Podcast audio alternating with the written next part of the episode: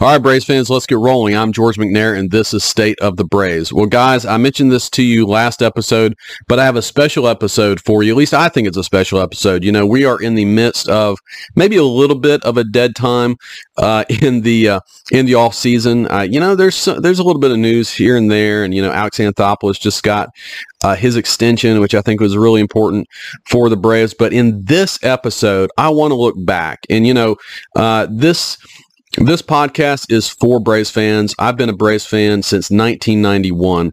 And, you know, with that, it's not just about the current team. I mean, of course, that's our primary focus, but I think it's always really cool to look back in history and think through some of the great Braves teams, some of the great Braves players and great Braves moments. And we've been fortunate, even though as a Braves fan, we've experienced a lot of playoff heartbreak and disappointment. We've had two World Series. We've been in more, many more World Series and so many playoffs, right? And so many great moments. And I'm sure a lot of fans of other teams would love to have the playoff disappointment that we've had because we've been there, right? We've had great teams. We've had um, those opportunities and we have thankfully won two World Series. So the point of this episode is I want to look back and think through and give you my top six all-time favorite Braves, but um, it's not just any brave okay? I want to remove the the stars. And so i'm going to call these the the my six favorite braves non-stars. And so because i'm calling them non-stars most of these players were still very very good. Um, some of them made all-star teams and yet here's how i'm defining non-stars okay? Um, they they played from first off, I want to give you a time frame. They played from 1991 to the present. So this is during my Braves fandom. Um, I was a little seven-year-old when I started watching the Braves in 1991, and it was great timing, of course, because they went on to the World Series that year, and I was hooked from that point. Some of you might have very similar experience to me. Some of you might be younger and can only look in, in YouTube some of those great moments. Um, some of you are older, and you can go way back into the 70s and 80s and that sort of thing. But um, that's where I'm going to go from 91 to present day. Okay, I'm pulling from those pool of players. Now, because they're non-stars, I'm going to say that typically these guys that I'm going to choose of these top six of my favorite are um, no more than two All-Star appearances in their career, or um, if they had three or more seasons of top 15 MVP finishes, I'm going to say um, they don't qualify either. They were they were a star basically if, if they were able to do that. Uh, they can't be in the Hall of Fame or in the Braves Hall of Fame and they're not going to be current Braves. Okay, so I'm looking in the past. I'm not choosing from the current Braves. If I were, by the way, um, with these other parameters, I might say Tyler Matzek. I might say Michael Harris the second, though I think he's going to have multiple All Star appearances when it's all said and done and maybe some top 15 MVP finishes as well. But that's where I'm going with this. Uh, I think this is fun because it forces me to kind of dig into some of the other fun Braves, uh, good Braves, but you know, not megastars uh, that we tend to think about.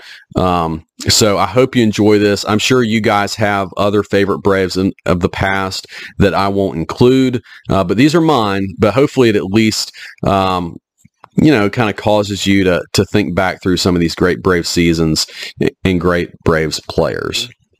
All right, guys. So you should be able to see if you're following on YouTube, you can see my screen and the parameters that I've already mentioned that I set out. Again, uh, we're working off of my Braves fandom, so 1991 to present day. Basically, no big time stars. Um, you know, Hall of Famers, Braves Hall of Famers, uh, multiple time All Stars beyond two All Star appearances, that sort of thing, and can't be a current Brave. So um, let's jump into it. And I'm actually going to start uh, by talking about who is not on the list, right? And just kind of go through these guys again. So we're very clearly saying, look, I love these guys. I'm just not including them in my list because they're basically too good, right? And of course, the five Hall of Famers that played during this era, during my Braves fandom, uh, Greg Maddux, John Smoltz, Tom Glavine, of course, those three great pitchers, kind of have to mention them all together. Um, Fred McGriff, who just got in the Hall of Fame this year. So happy for him. Actually, if I had to uh, choose my favorite Brave of all time, it probably is Fred McGriff. Um, but again, too good for this discussion today. And then Chipper Jones, who I also love. I mean, what Braves fan doesn't love Chipper? Um, 19 years in the big leagues, all of them with the Braves, uh, over 400 and, uh, 450 career home runs, um, all that good stuff. So, these guys are just on a next level. I'm sure many of you uh, would say one of these guys is your favorite Brave ever, but we're going to move on from those guys. And then Braves Hall of Famers, right? Braves Hall of Famers would uh, include Terry Pendleton, David Justice, Javy Lopez, Andruw Jones, and Tim Hudson. So um, some of you might have not even known that Tim Hudson was in the Braves Hall of Fame. Hudson to me is uh, kind of an interesting Brave just because he came along after that great Braves 14 straight uh, NL East titles. And, um, you know, the Braves had some good teams during his tenure. He was a very solid pitcher for them for quite a few years but I think sometimes he gets lost in the shuffle. But uh, very good Brave, and then of course Terry Pendleton won an MVP. Uh, David Justice was a was a terrific Brave for a lot of years, especially in those early years. Of course, hit uh, maybe the most important home run in Braves history in the '95 World Series, Game Six. Braves win that game one to nothing, of course. Uh, Javy Lopez, uh, just tremendous offensive catcher, and Andruw Jones, who is in the Braves Hall of Fame, had his number retired this year, and hopefully very soon is going to enter the MLB Hall of Fame. So uh, these guys are also not going to be included in the discussion I'm having today. All right. So the other guys that I'm still deeming too good, you know, these are still, I would say, stars of the Braves past. Um, and I'll just list them off and go through them kind of, kind of quickly. Ron Gant, two-time All-Star, you know, kind of interesting career in that only a two-time All-Star, but Gant actually had four top 15 MVP finishes in the early 90s. Uh, all when he was with the Braves uh, had some terrific years. Um, could have you could have argued he was maybe the best player actually in some of those early '90s teams. Um, and then, you know, unfortunately, the the end of his Braves career was not great. If you don't know that story, um, in the off season, 1994, before spring training, he breaks his leg in a dirt bike accident. Uh, he was only under contract for one more season, so the Braves ended up cutting him. Um, in that season. Never plays again with the Braves. Moves on. Has some some more good years during his career. Was never quite uh, the same though. Never finished in the top 15, top 20 in an MVP race again. Um, and you know he was kind of on the edge of a 30-30 guy when he was with the Braves. And um, you know, never never quite regained that level of play again. Uh, but Ron Gant was a very good Brave for the time he was there. Uh, Marquis Grissom, uh, you know, center fielder, two-time All-Star. Again, also similar to Gant, two-time All-Star, had four top 15 MVP finishes throughout his career. Now, he wasn't a Brave for all that many seasons, but he was a key contributor to the 95 team that won the World Series.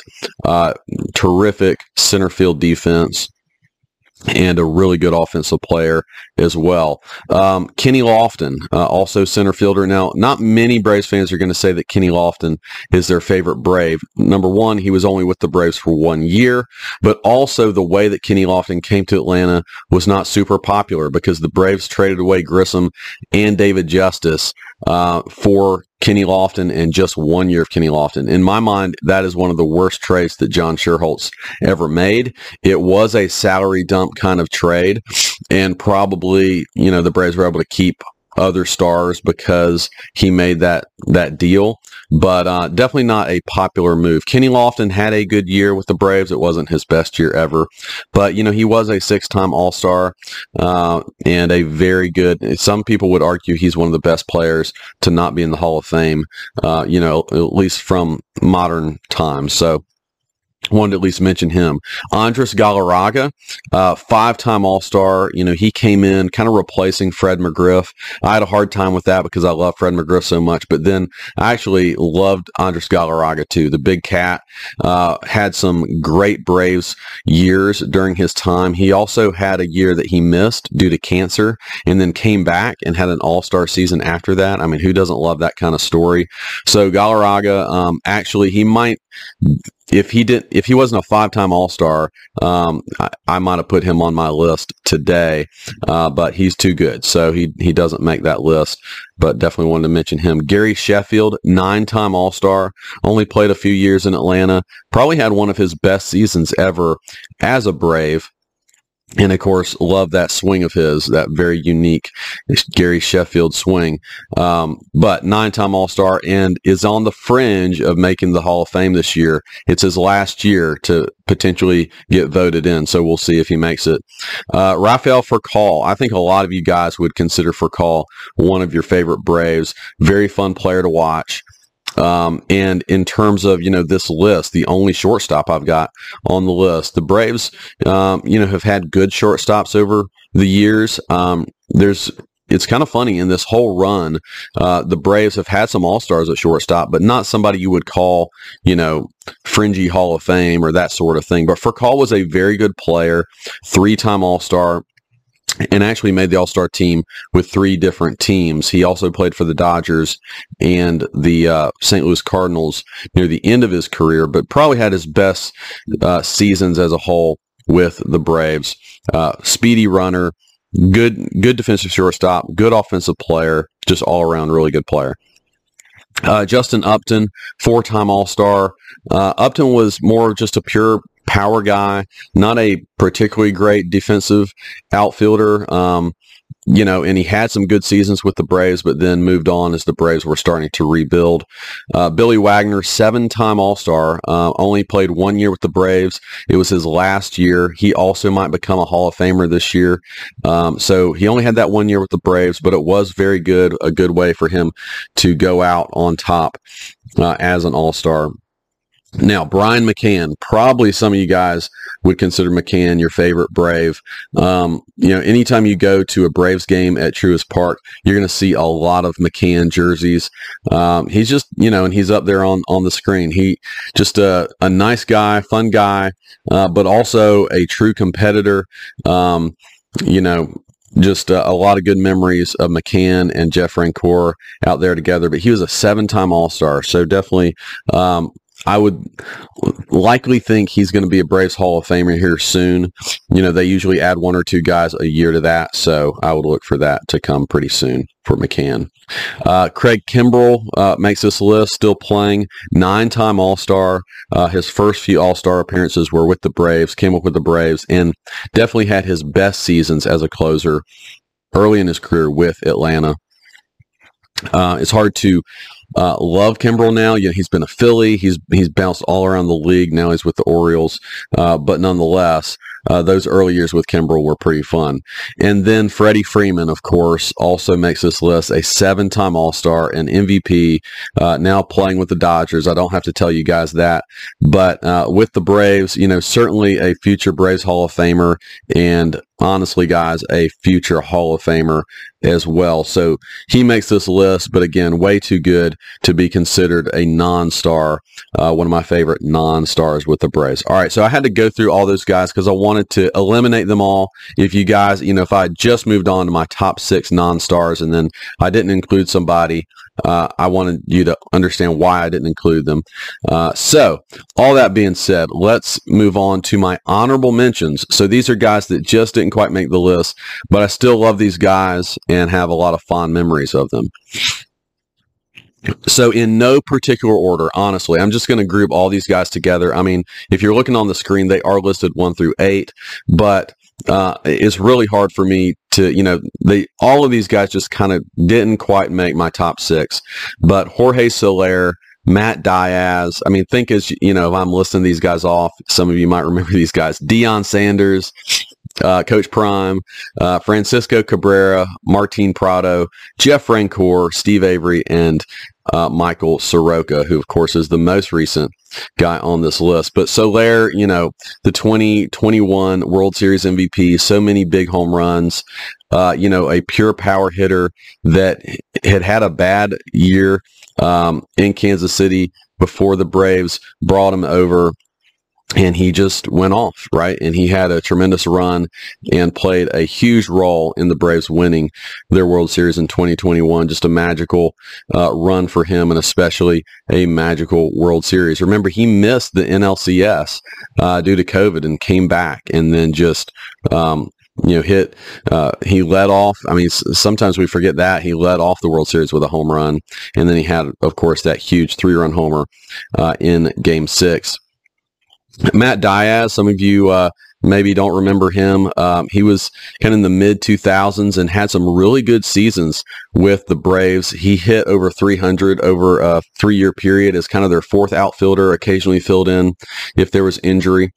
And uh, he kind of came out of nowhere and played a majority of his career with the Braves. And um, you know, I always just really enjoyed him as a hitter. He would hit the ball the other way. He always seemed to hit the ball hard somewhere.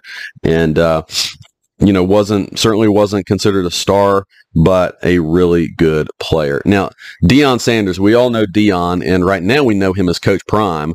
And before that, we knew him as, you know, a Hall of Fame defensive back in the NFL. But, you know, Deion Sanders and Bo Jackson, right? The two great two way players who played football and baseball and you know Deion um, coming up with the Braves in 90 91 92 I mean he he played some uh, some big games and uh, really played well especially in 1992 so, guys, I cannot stress to you enough how impressive Deion Sanders was in 1992. He played for both the Atlanta Falcons and the Atlanta Braves, full time with the Falcons, part time with the Braves. But he was a, a Pro Bowl cornerback, of course, with the Atlanta Falcons, running back kicks, doing everything he did as prime time. And then with the Braves in part time duty, he was basically playing at an all star level. And to prove that, so Fangraphs had him in 1992 with a 3.3 war season. He hit 303 with eight home runs and 26 stolen bases with the Braves. Again, in part-time duty, he did that. Incredibly impressive. And then, of course, he played in the 92 World Series against the Blue Jays. And if the Braves had won that World Series, he probably would have been the World Series MVP. He hit 533 in the World Series with five stolen bases Again, he didn't play in every game, but he was remarkable anytime he got in the game in 1992. So Deion was, you know, he is a polarizing figure today, Coach Prime, but um, as a Brave, everybody said he was a great teammate. You know, he has this um, this aura about him or whatever. You know, he's kind of created prime time for him, it's definitely a character. He's talked about that too, right? It's his like personal or uh, it's his um, persona that he puts out to the public. But everybody would say he's a great teammate. And I always liked the flash that he played with, and the guy was so crazy fast. And I also always wondered if he had just obviously he made a good decision. He was a Hall of Famer in football, but if he had made the decision to play baseball every day, I wonder how good he actually could have been. All right, so my number four is Francisco Cabrera. Need I say much? He has one of the biggest hits in Braves history, of course, bringing in Sid Bream from second base, sending the Braves to the 92 World Series. And to, you know, the story of Cabrera being not only the, he wasn't a backup catcher, he was the third catcher off the bench. He was the last guy off the bench. Basically, in that situation, Bobby Cox was forced to pinch hit the guy, and he came through. And, you know, what a special moment. Uh, still, maybe my favorite moment uh, in Braves history. Number five, Martin Prado. Again, we're in honorable mentions, uh, but Martin Prado uh, went from a part-time middle infielder to, you know, early in his career to winning the second base job, and then he was kind of forced to play um, all over the diamond as more of a utility guy. He he had a full season in left field, but wherever he was put, he was a great hitter with a great approach and probably exceeded most people's expectations of him. He had a five year, just a great five year stretch with the Braves from 08 to 2012. And two of those seasons were especially awesome. Uh, he had 2010 and 2012, he had um, top 20 MVP years. And throughout that whole five year stretch, he hit 296 as a Brave. So just a great hitter, great player. Everybody loves him and respects Martin Prado. Uh, Jeff Francoeur, of course, broke into baseball with a bang in 20 uh, or sorry, in 2005. Uh, he only played half of that season. You know, his first career uh, hit was a grand slam. Uh, he was kind of lauded as the next big thing um, in baseball, not just as a Brave. He couldn't live up to that, but he did have his first three years as a Brave were pretty darn good. He finished third in Rookie of the Year in 05. Um, and that season especially was was really cool. You know, that was the last of the 14 straight division championships, and it was probably the most unlikely of those championships. The Baby Braves all together came up. You know, Francoeur and McCann and Kelly Johnson and all those guys, and helped um, the older Braves win one more NL East title uh, Francoeur, like I said, his first three years were really good. Um, he followed up his third place rookie of the year finish with, uh, let's see, in 06, he hit 29 home runs. In um, 07, he hit 293 and won a gold glove. Uh, but it kind of went downhill for, for him from there. Struggled greatly in 08 and 09. Was traded to the Mets, which just stinks that Frank Francoeur ever had to play for the Mets. Um, he did have a bounce back year in Kansas City in 2011. Uh, but after that, he was pretty much a fourth outfielder the rest of his career. He did come back to Atlanta in 2016, which was his last season, uh, last year in Turner Field, all that stuff. And then he got traded at the deadline that year to Miami, finished his career with Miami. So, you know, Francoeur is a fixture in Atlanta today. He's a beloved guy. He just played with fun and everybody loved him. He's very outgoing uh, and engaging guy. Uh, of course, serves as a Braves announcer today and um, just really like Jeff Francoeur. Always pulled for him. Steve Avery, uh, you know, I don't have many pitchers. Actually, he's the only pitcher I'm going to talk about today in my, you know, uh, even in honorable mentions, much less the top six. But I really liked Avery when he came up. He was my favorite of those um, that era of Braves pitchers, uh, lefty who really dominated baseball when he came in. Uh, he he made his debut as a 20 year old, and then in his age 21 season. He finished sixth in Cy Young voting that year, really just dominated and, and helped the Braves, of course, win that first division title making it all the way to the World Series. 91 through 90, 93 was his time. Um, he just was spectacular through all three of those seasons, and his career trajectory honestly looked better than Glavine or Smoltz. Um, he probably was better. I mean, Glavine won a Cy Young during that time, but but that three year stretch was maybe he was maybe the best Braves pitcher.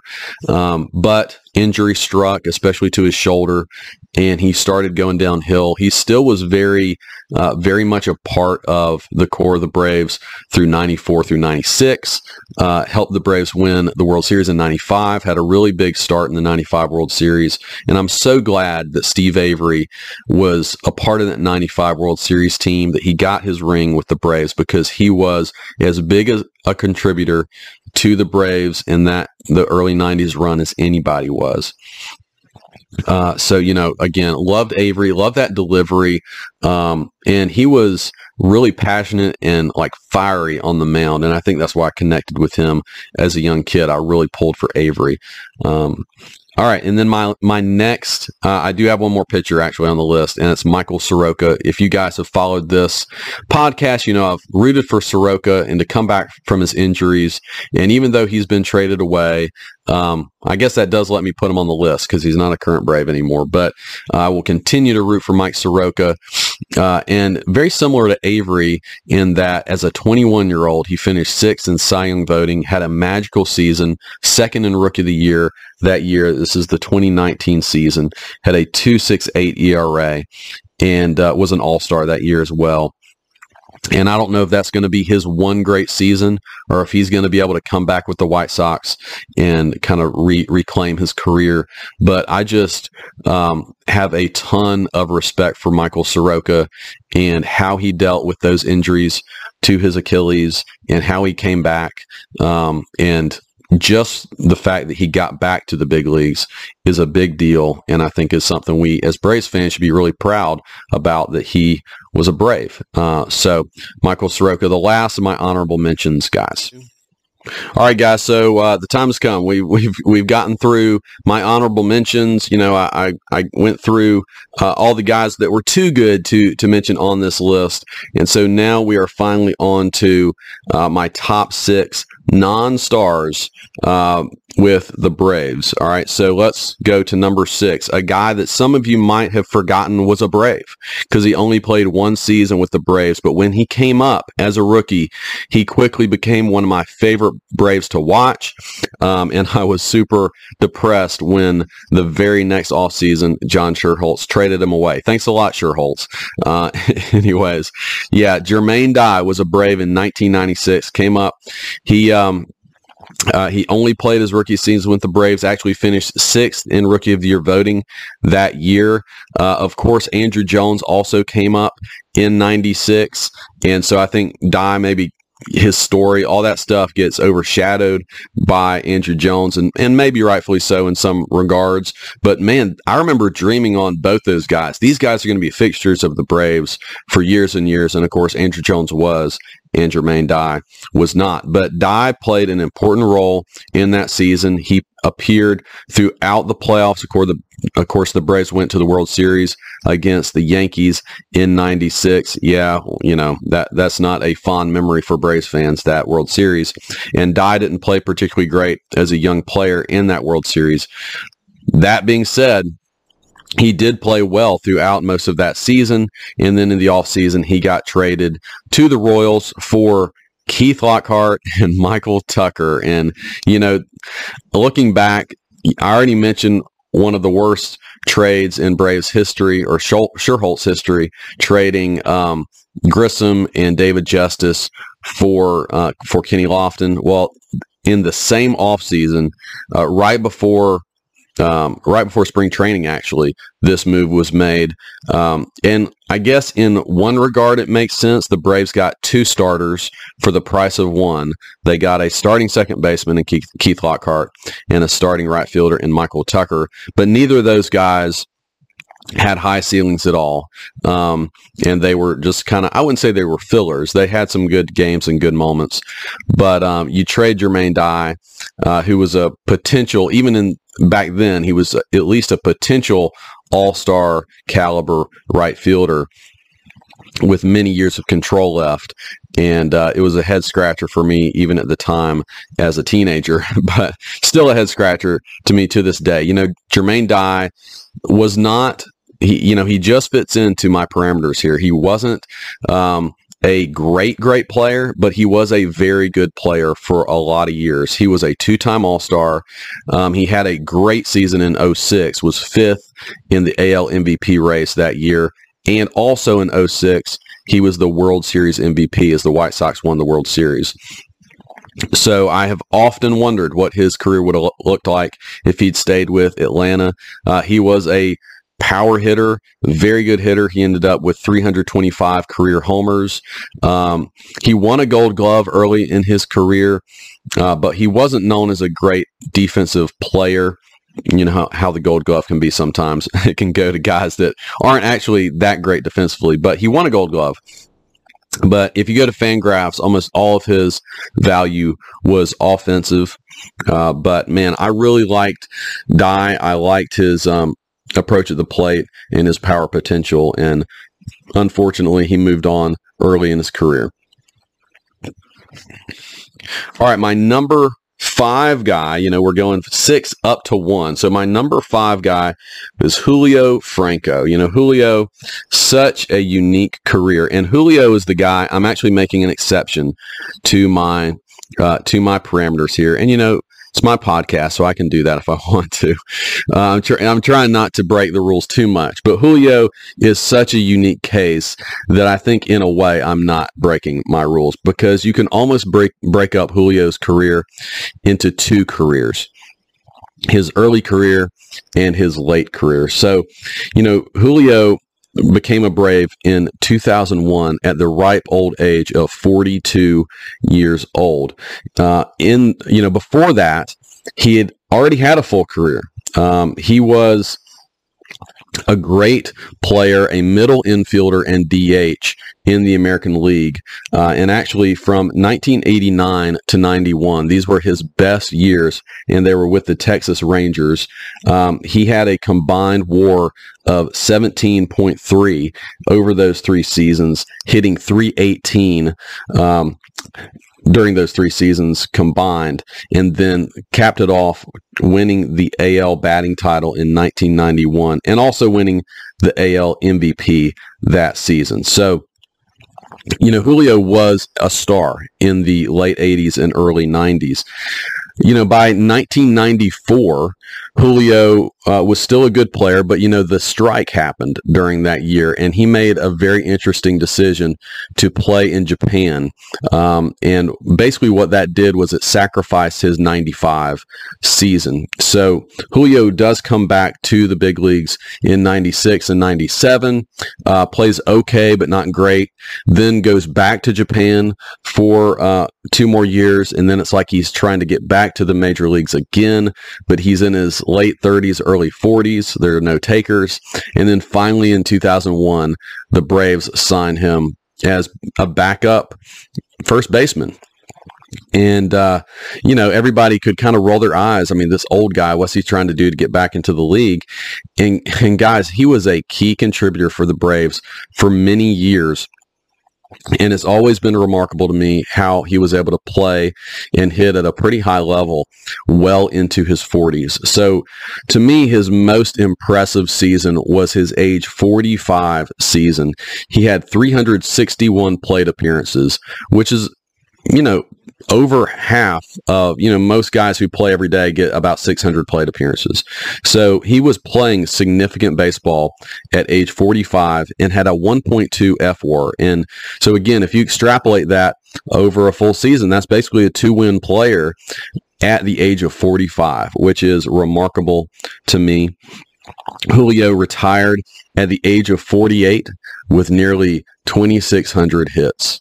Um, 2,600 hits. And I've always wondered if he didn't leave to go to Japan, uh, you know, and lose some seasons in the major leagues, maybe he gets to 3,000 hits. And even though he played forever to get those hits, uh, there's no player in the history of baseball who's gotten to that mark and is not in the Hall of Fame. So he didn't get there, and I don't think Julio is going to make the Hall of Fame.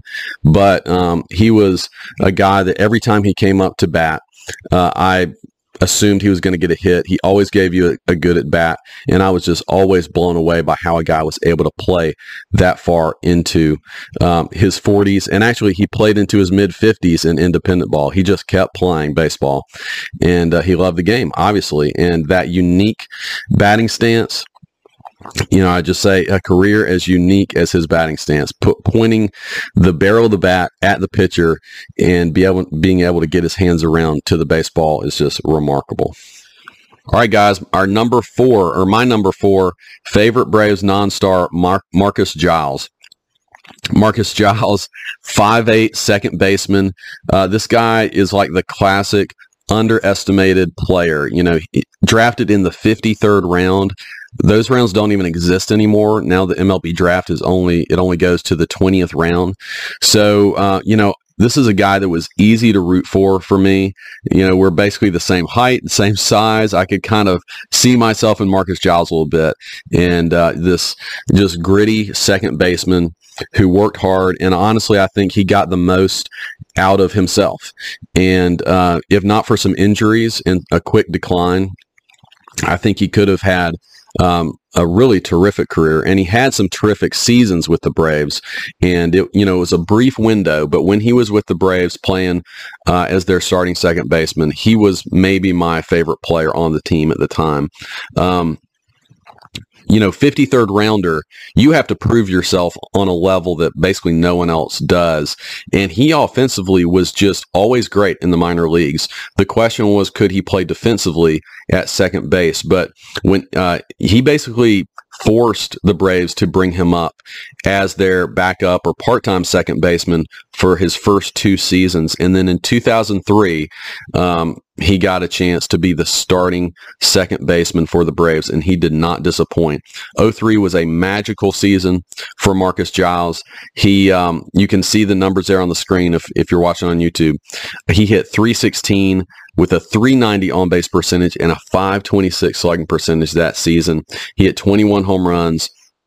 He was an all-star and he finished 18th in the MVP vote that season. Good for, according to Fangraphs, good for a 5.2 FWAR season. If you look at um, Baseball Reference, he's over a six WAR season. How how they um, kind of you know uh, calculate the WAR differently on Baseball Reference, so they like his season a little bit more, but. In in perspective, guys, Ozzie Albies, as much as we all love Ozzie and he's a great second baseman, he's never had a season that great.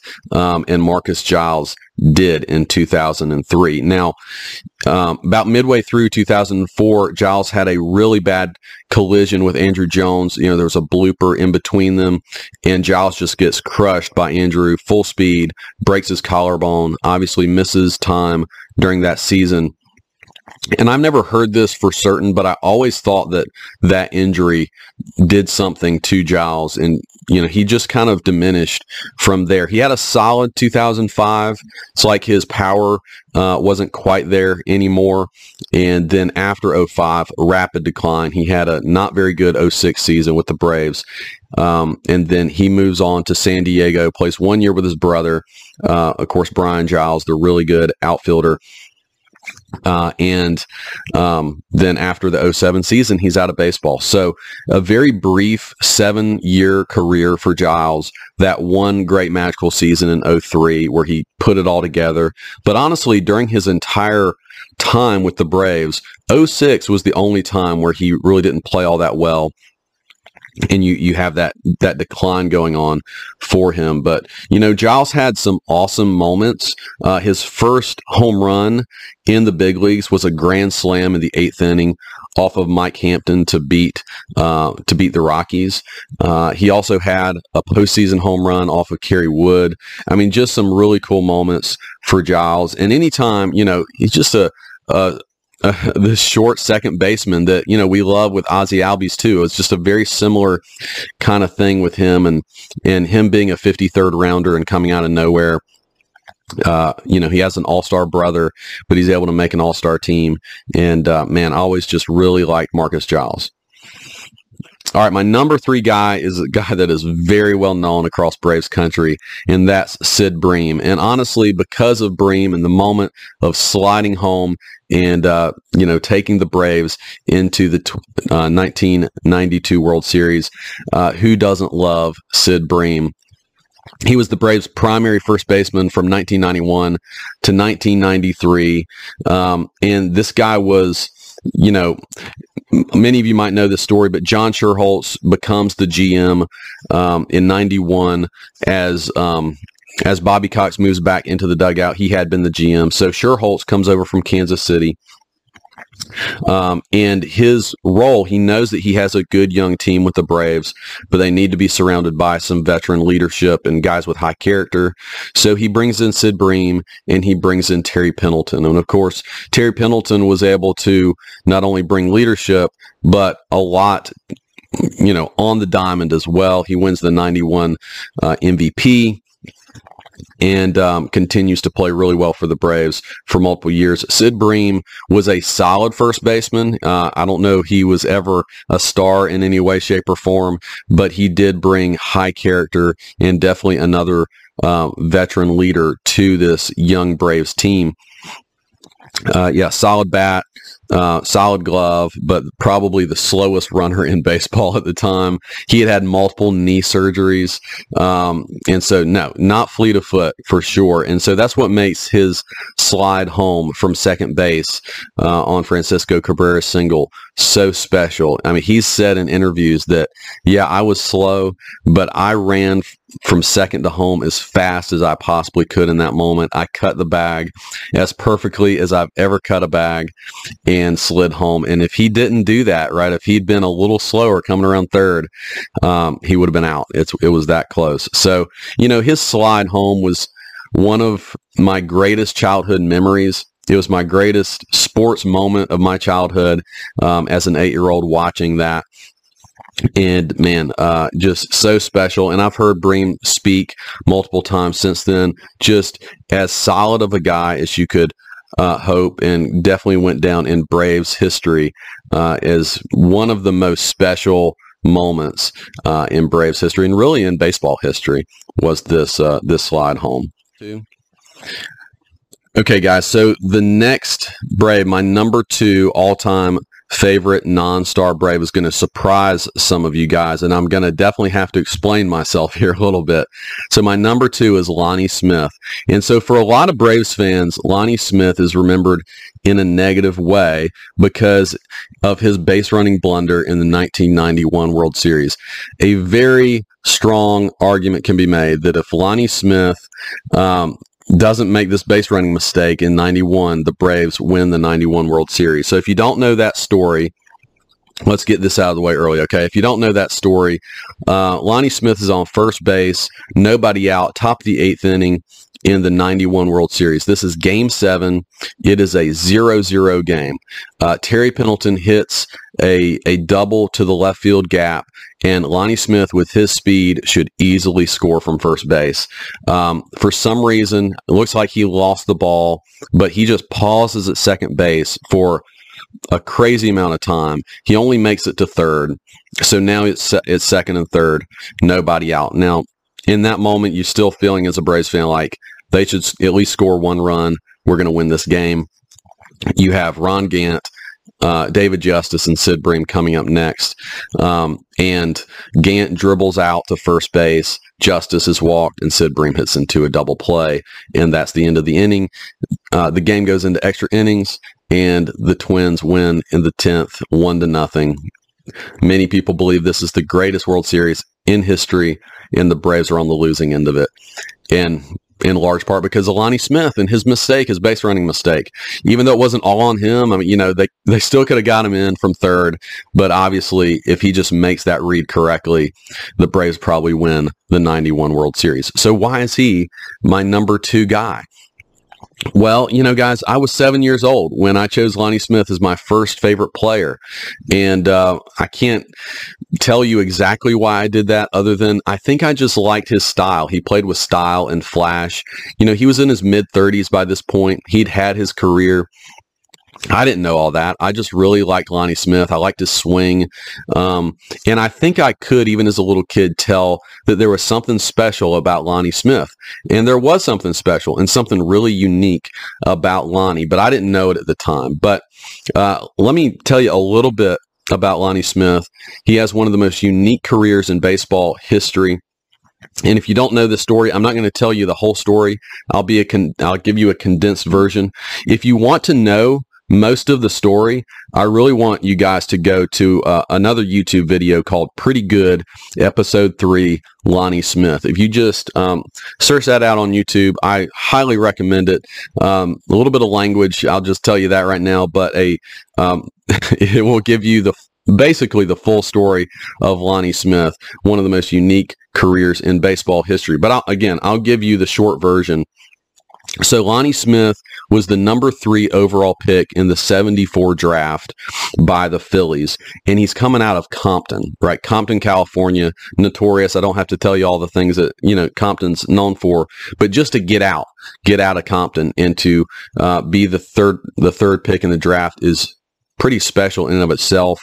Um, he makes his debut in 78 And in 1980, he finishes third in Rookie of the Year voting for the Phillies and wins the World Series with the 1980 Phillies. So, pretty special way to start your career. He moved on to St. Louis. And in 1982, he's on the great St. Louis team that also wins the World Series. But he's not just a a part player in that. Uh, Lonnie Smith finished second in MVP voting in 1982 and was arguably their best player. Um, now, while he's on the St. Louis Cardinals, this Cardinals team was notorious for drug use. And I'm not making that up. You can go and it's pretty easy to find all, all those stories. But Lonnie was right in the middle of that and maybe was um, the, the, worst of it all. I mean, he said that I, I basically should have died because of the level of cocaine use I was um, involved in at the time. So he's able to uh, eventually uh, get out of that lifestyle. And but he moves on and is traded to the Kansas City Royals in 85. Now, what happens in 85 for Kansas City? They win a World Series. And so here he is in the middle of his career, and he's already won three World Series with three different teams. And at the time, he was only the, the second player in Major League history to do that. Um, the other guy was Bullet Joe Bush, who played in the 1910, 1910s and 1920s. Now, since then, one other guy has done it. You guys might know this. Will Smith, who played for the Braves and then won it with the Astros and the Rangers this past year. So now there are three guys who've done it. Uh, and Will Smith did it in three straight years, which is pretty crazy. But Lonnie did it as well. And of course, if Lonnie had won the 91 World Series with the Braves, um, he would be the only guy to win four. But Lonnie Smith played in five World Series. You know, he was a major contributor on all these teams that he played with.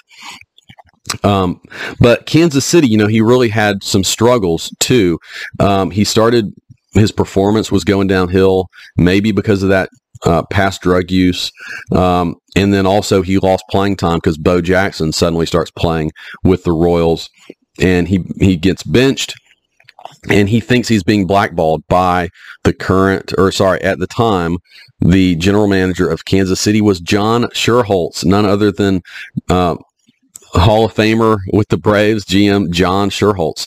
So Lonnie Smith came to hate John Schuerholz, believing he was being blackballed out of baseball. Schuerholz wouldn't trade him. And actually, there's some pretty good evidence that Lonnie was being blackballed by John Schuerholz. So he goes home, and all of this is um, is true and recorded, and you guys can research it if you want to. I'm not making this up. Uh, it's one of the craziest stories in baseball history. So Lonnie Lonnie Smith goes home and literally plans to kill John Schuerholz. Uh, he uh, he purchases a handgun uh, and goes home and does a practice shot in his backyard. And it actually clips him in the hand and he's bleeding all over the place and he just kind of decides this is stupid. I'm not going to do it now. Uh, but he still hates john schuerholz that's for sure. About a week later bobby cox who's the general manager of the braves at the time along with henry aaron who Hank was um, in the front office for the Braves at that time as well. Um, they call up Lonnie Smith and say, "Hey, we want you to play for the Braves, but you're going to have to go down to AAA first and work your way back." And so he signs a minor league contract with the Braves in 1988 and is able to make his way back to the majors by the end of that season. Now, in '88, the Braves were pretty bad, right? These were the the uh, the last place Braves of the late 80s. But in 89, Lonnie Smith has one of the most remarkable comeback seasons in big league history.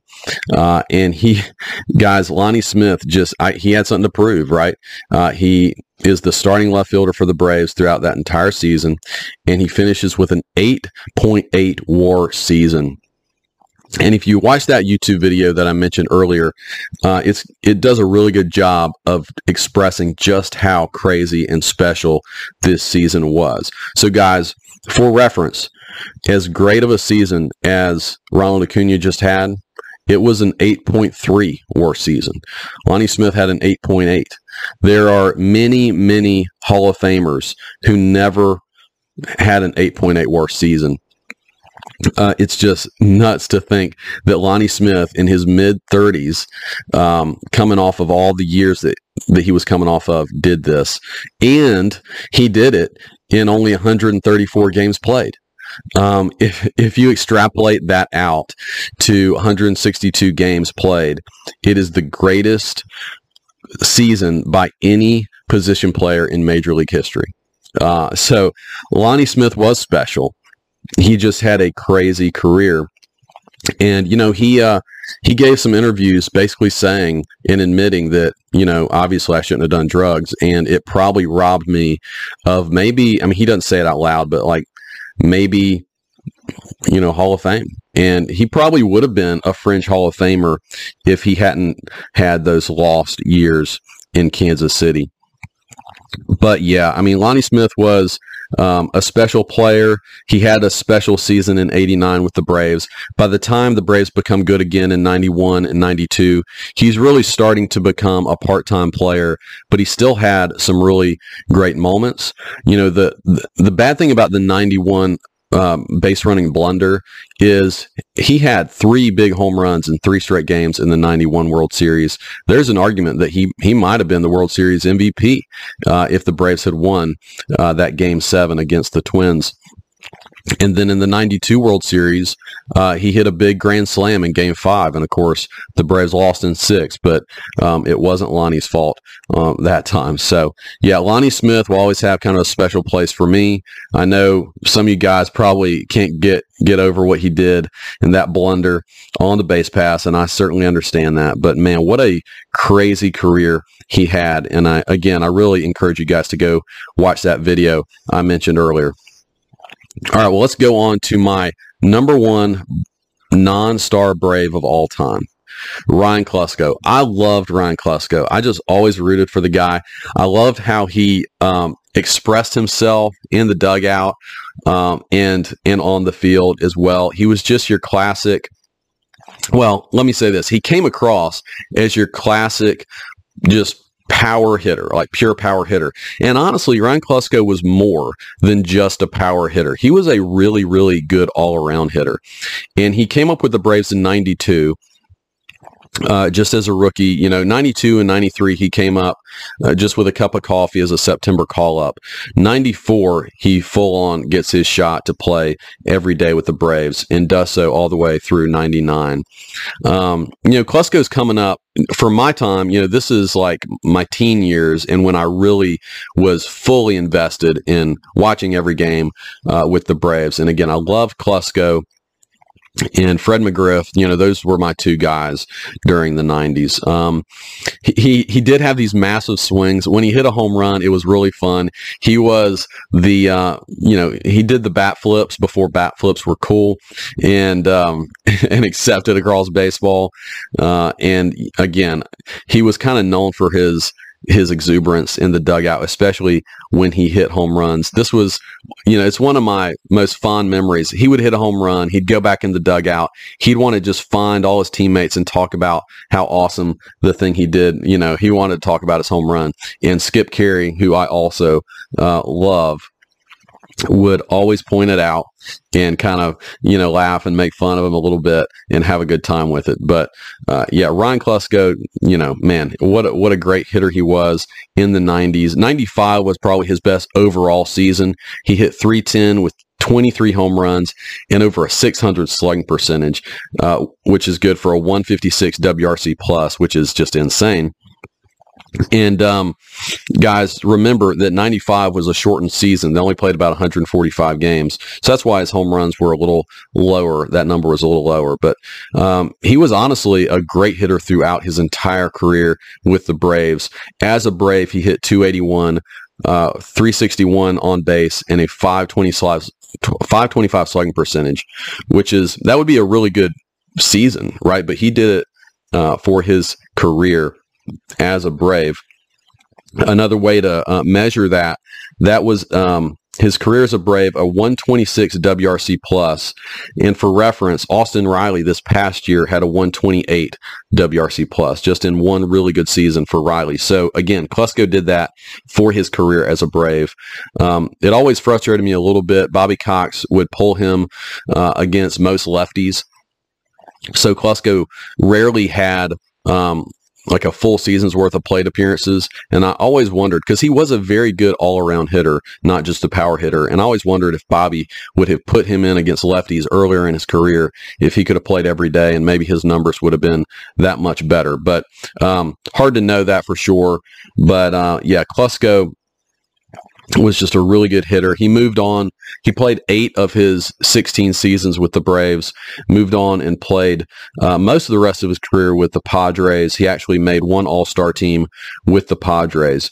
You know, Klesko is kind of also known for his not very good left field defense, which actually, if you go to Fangraphs, and I didn't realize this until I pulled up Fangraphs, but um, his left field defense wasn't as bad as maybe we remember it. You know, he came up as a first baseman, was forced to move to left field when Fred McGriff came in, uh, you know, via trade and actually played pretty solid, slightly negative, but pretty solid left field defense. The funny thing to me is once he moved to first base with the Padres, um, he was a much worse defensive first baseman than he was left fielder. I think if Klesko came up to today, yeah, he'd probably be a DH. Um, but again, an excellent hitter. I think his teammates loved him. Uh, he had some really big hits and big home runs, uh, including in the 95 World Series, part of that 95 World Series team. And um, yeah, I always just really loved when Klesko hit a home run. It was one of my favorite things. Well, guys, that's my list. My top six non-star Braves, guys that I always rooted for and loved watching. And I'm sure you have some uh, some Braves out there of, of past seasons that you could think of too that I didn't include. But hopefully this was a fun trip down memory lane for you. And um, yeah, you know, we are lucky as Braves fans to have just such a long and um, and storied history, uh, especially in, in the recent past. You know, the last 30 years has been pretty good run for the Braves.